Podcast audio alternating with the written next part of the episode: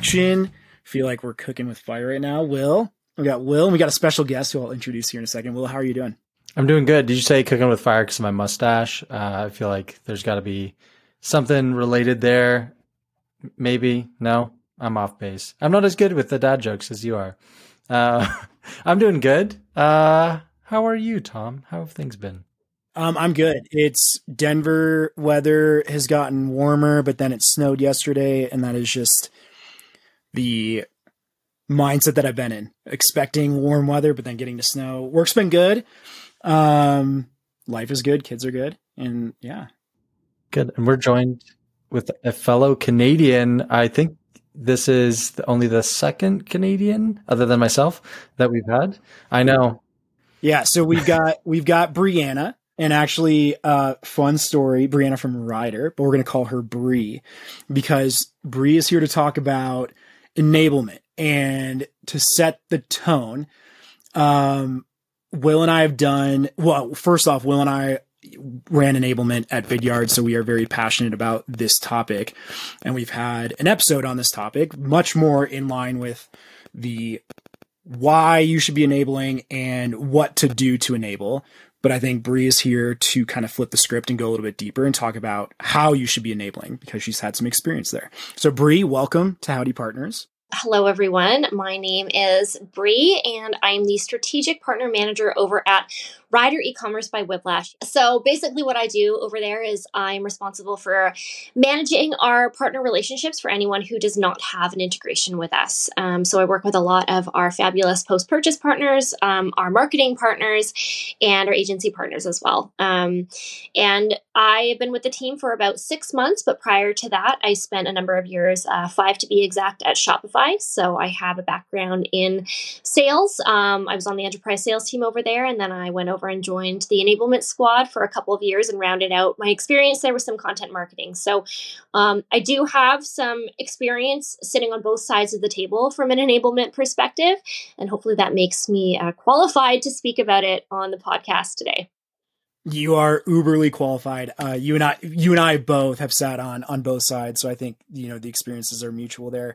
So, um, in uh, talking about because this this podcast and bringing you on was brought up by one specific LinkedIn post, which, you know, was digging deep into experiences that you've had, uh, most, mostly on like the, the bad side, but how you adjusted to that. So walk us through, walk us through that experience. Like, why was it important? And then start to dig into, you know, what the outcomes were, but really like, let's talk about what happened. So I think it's it's actually come from um, a, a, few different experiences that I've had, both sitting on the sales side and listening to um, enablement sessions, but then also, you know, even being an enablement. Um, you know professional from a partnerships perspective and, and having to coach um, other partners through how to run an effective sessions with their team so as a salesperson i always remembered i would dread um, having to sit in on any sort of sales training because I always felt like I was just drowning in content and I just didn't want to be there. And so it was really difficult for me to absorb what was being communicated, even though it was really important, because I just never felt like I was a part of the conversation. Um, and so that coupled with some recent experiences that I've had where we have invited, and I'm not going to name the names of the partners, but certain partners that have um, come on to do enablement sessions with our customer facing teams to talk about their solutions. Um, and, you know, I can just see the attention span um, wanting from these from the, from our audience and these are people that we rely on to be able to drive leads for these partners in their conversations with their prospects or our customers but they are not getting the information that they need again because they don't feel like they are a part of the process. And so I think that that is what inspired me to write this post is i know what it's like to be in, sitting in that audience but i also was seeing um, from you know a fly on the wall perspective what was happening to the attention. And when the person asked at the end oh does anyone have any questions? No one has any questions. And you know that that's either because the session was so good that no one has any questions and it was amazing, or because nobody was paying attention. Yeah. Yeah. And, and, um, for all the listeners, we will certainly try and link up the post so you guys can read it yourselves, but it is, it's like spot on. And so Bree, like, let's, let's dig a little bit deeper there.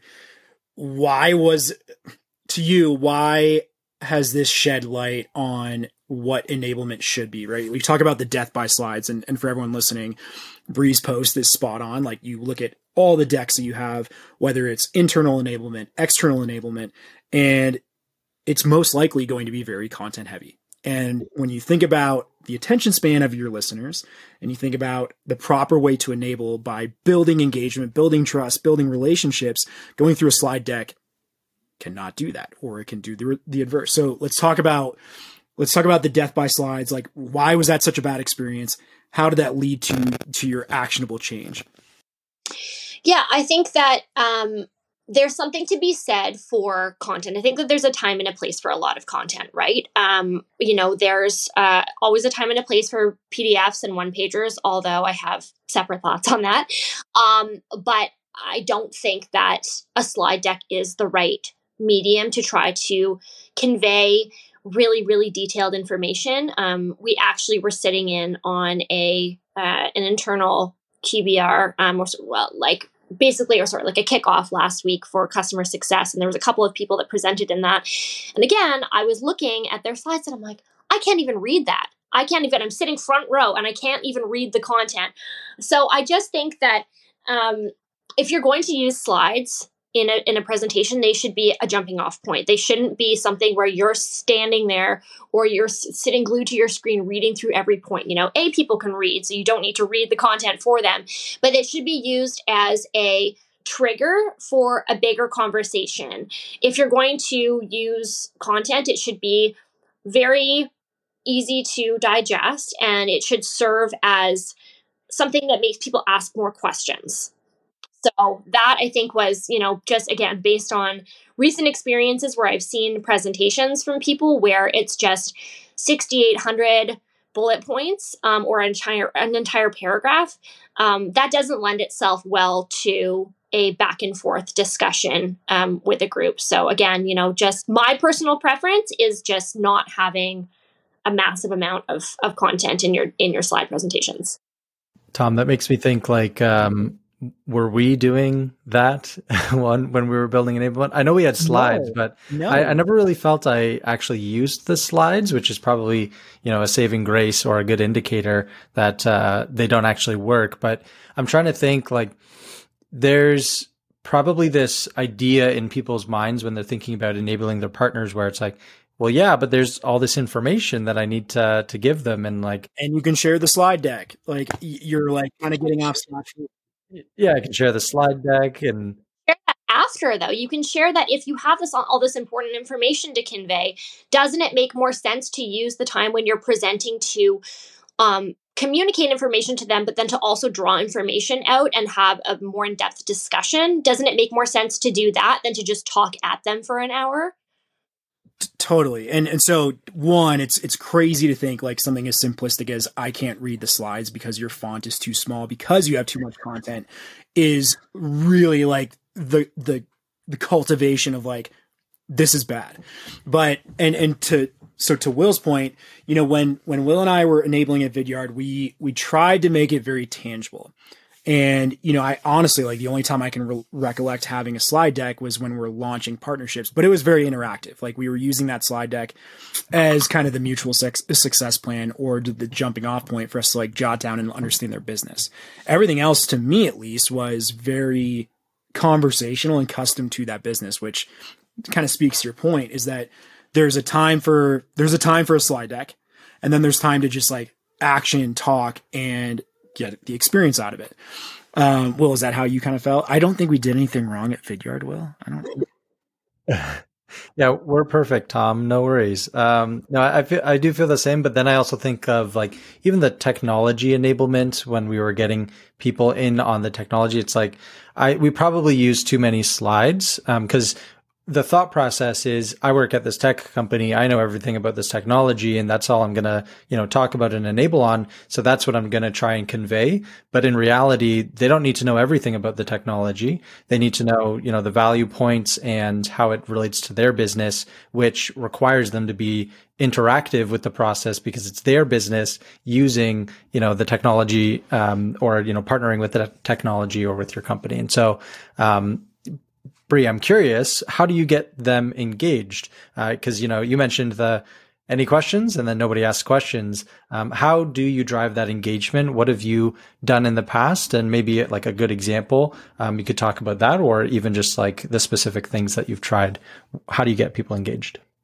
Sure. So I'm going to preface this actually. I'm going to back up for for just a minute and say that um, I think that if you are going to bring a partner in to speak in front of your customer facing audience, that should not be the first time that that customer facing audience is hearing about that technology, right? Um, I think that how we do it um, is that we socialize that partner's tech heavily before we bring them in to speak to um, that audience because that way they can come in and they can have discussion points and we can um, ask a little bit more of the audience than having them just sit and stare mindlessly at a 45 minute presentation. Um, that is how we get that engagement up front, right? We are not um, presenting this net new. We are making sure that they have had exposure, whether that's um, an internal announcement or maybe that's a video that the partner will make that we can distribute. Um, maybe that's us doing a uh, rapid fire session. Uh, we call them lightning talks. Um, so we've had we hosted a bunch of lightning talks for, that were disseminated by our team internally um, to our customer facing teams last year. So maybe they've had exposure through a lightning talk where we just spend five ten minutes talking about that technology. Um, there's lots of little ways that in my my lead partner, um, Marco calls it microdosing, um, that we microdose our teams internally before we get that partner in because we don't want to waste anyone's time, right? We don't want to waste the salespeople's time. We don't want to waste the partner's time. So that's really how we're able to gamify it um, and get that extra engagement is by doing that socialization um, of the partner's technology before we have them in to present. Yeah, it's like reverse engineering and thinking about like, okay, the milestone or the goal of bringing this integration or this this partnership up to our customer facing teams is to drive success, whether that's reducing churn or upselling op- upsell opportunities or just net new sales. So when you think about it that way, right? Like if you if you just went if you went to your team like, hey, I've got, you know, partner XYZ coming on to do like a presentation on our new integration, but nothing's been brought up before, people like the the one, the partner's mindset is, okay, I need to I need to help enable this entire organization on exactly what we do and what this integration is. Whereas if you do that ahead of time, you know the materials there, you know the resources are there, and you know what the outcome is. Have those conversations because to me, that session should almost, well, if you're doing it right, it should almost be dominated by the questions, at the Q and A. Exactly. Yeah, and we you know something that we we also do internally is we'll do a bit of a preamble, right? We'll say, "Hey, is coming in to present.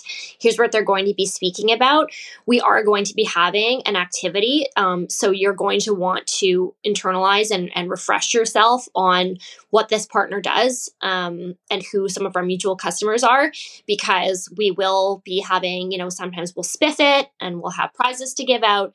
Other times we'll say, you know, we are going to be picking random people from the audience. So make sure you've got your game face on. So we are you know, making sure that they're aware that this is going to be an active session and that they can't just turn their camera off, which is one of my tips is don't let people turn their cameras off.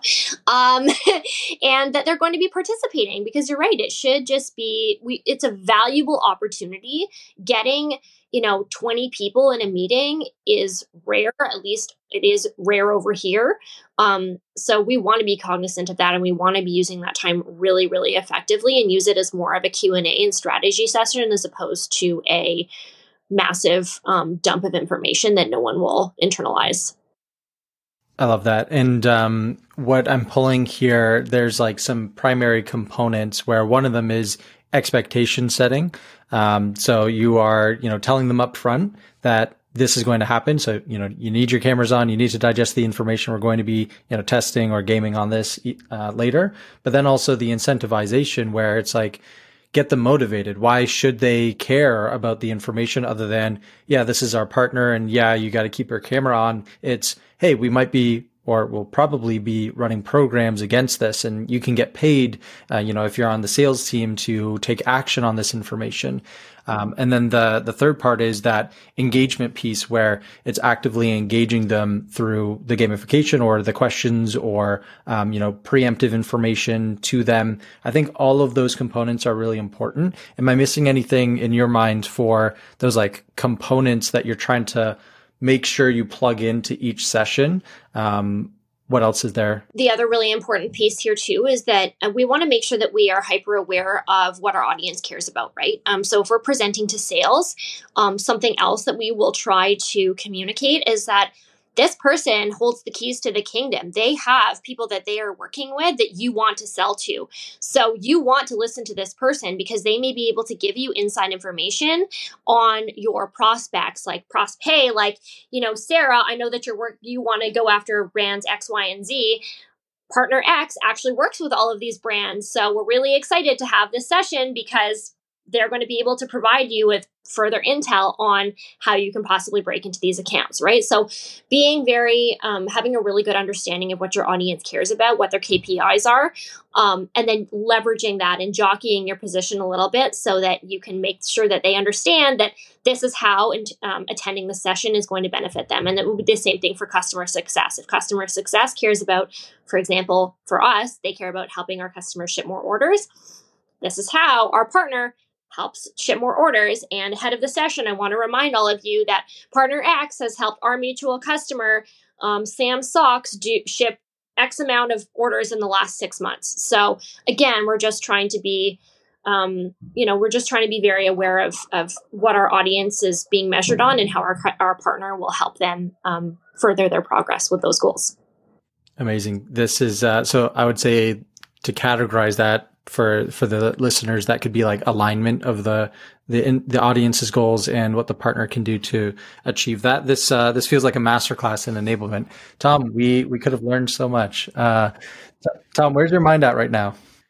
Oh man so many regrets. Um, no i i think there's like there's two things that that's that stood out. One is setting expectations. I mean we know the importance of that across the entirety of the business. I think with enablement, especially from like a um, a track perspective, is really important. And I'll I'll take it a step further, which is, you know, like being transparent about um, about expectations is one thing, but I, I think it's almost, uh, or I guess if you run an organization where this kind of creeps in, it's it's like this is what this session is, but almost more importantly, this is what this session is not right? Like this is not an opportunity for you to ask questions about X or to have your camera off. Like the it, it's a it's almost like a better way to kind of like set your expectations and, and, and hopefully it keeps people back on track.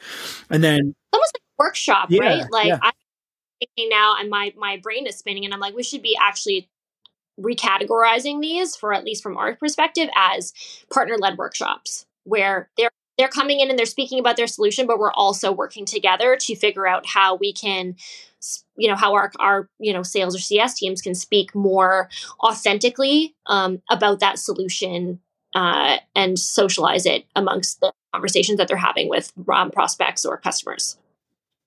Yeah yeah for sure. Um, and it's it it's it i guess like what gives me the goosebumps is like if you have both sales and cx in the same it's hard to make it pertinent for all. Like I, I understand like the uh getting, you know, X amount of people on one call can be tough. So like it makes sense to do both. But like yeah, you got to be pretty strategic and, and targeted with that. The other the other thing that sticks out to me is that, you know, like a lot of what we're talking about is aligning your own internal organization to help scale, you know, partnerships in one format or another.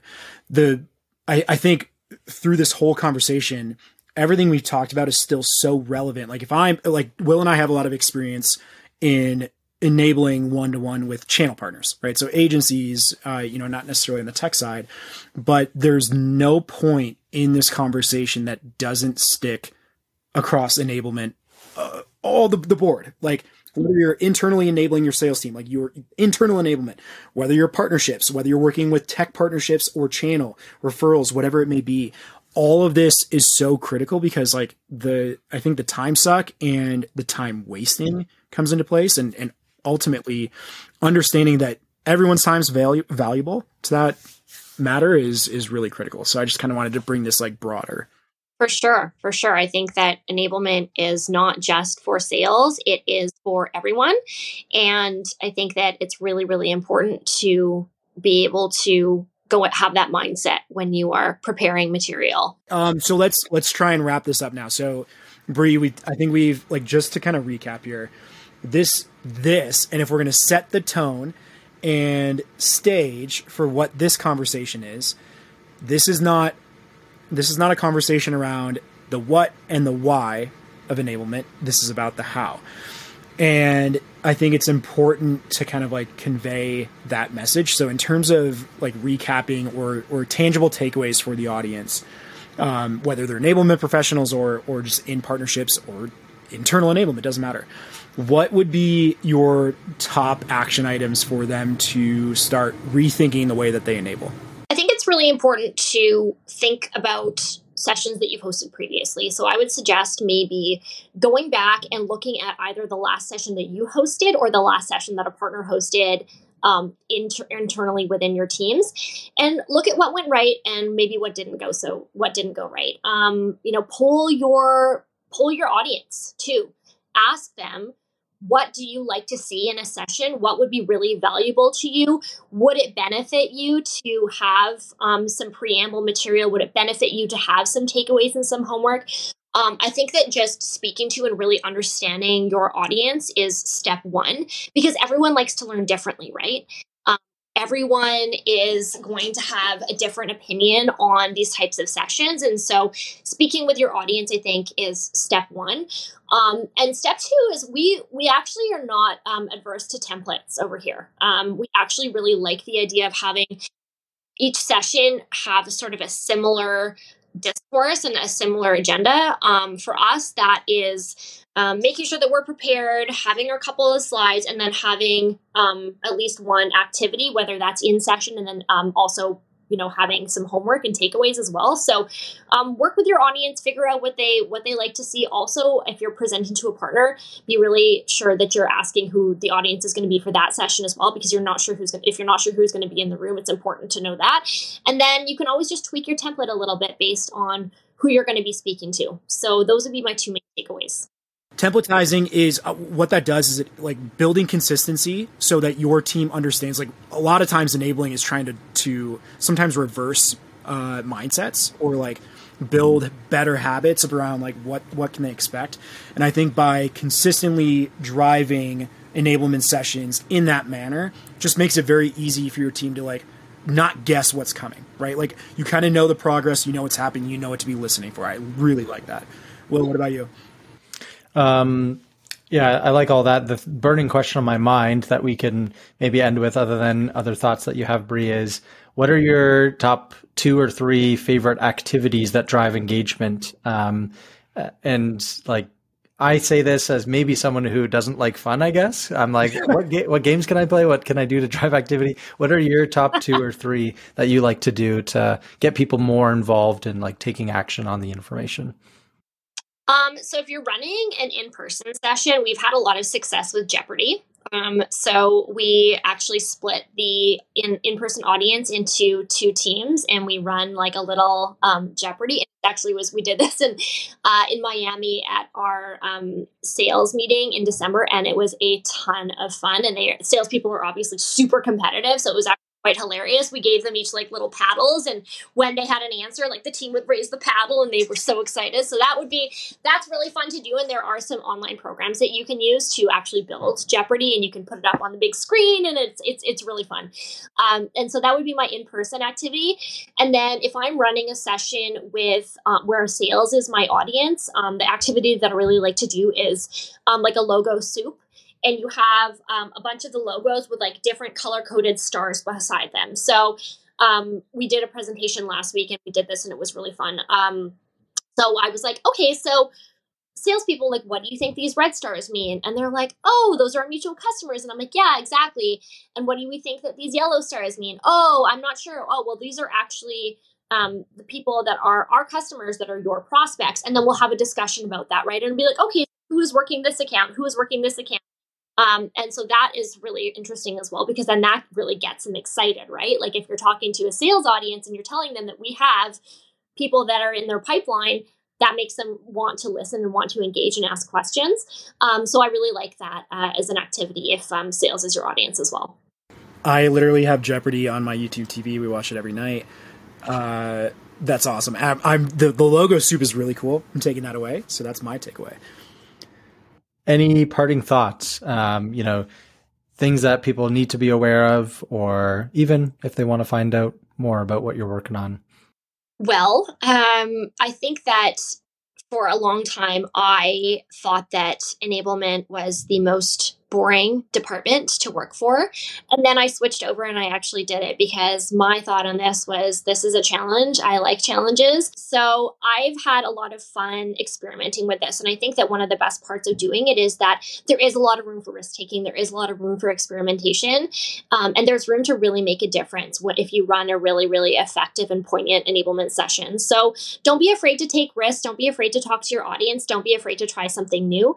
Um, and if you want to learn more about um, myself, you can feel free to follow me on LinkedIn. I'm Brianna Chapman, um, and I'm the strategic partner manager at Ryder Commerce by Whiplash. And if you want to hear me speak in person, myself and my lead Marco DePaulis will be presenting at Catalyst in beautiful Denver, Colorado in August. Come see Tom at Catalyst, watch Bree speak. And if you're going to follow Bree on LinkedIn, make sure you're following Will and Tom. Shameless plug. Um, Bree, Bree, this was awesome. Thank you so much. I uh, this was a great session. I learned a lot, which is what enablement is, and I hope our audience did too. We've been well enabled. Thanks, Bree.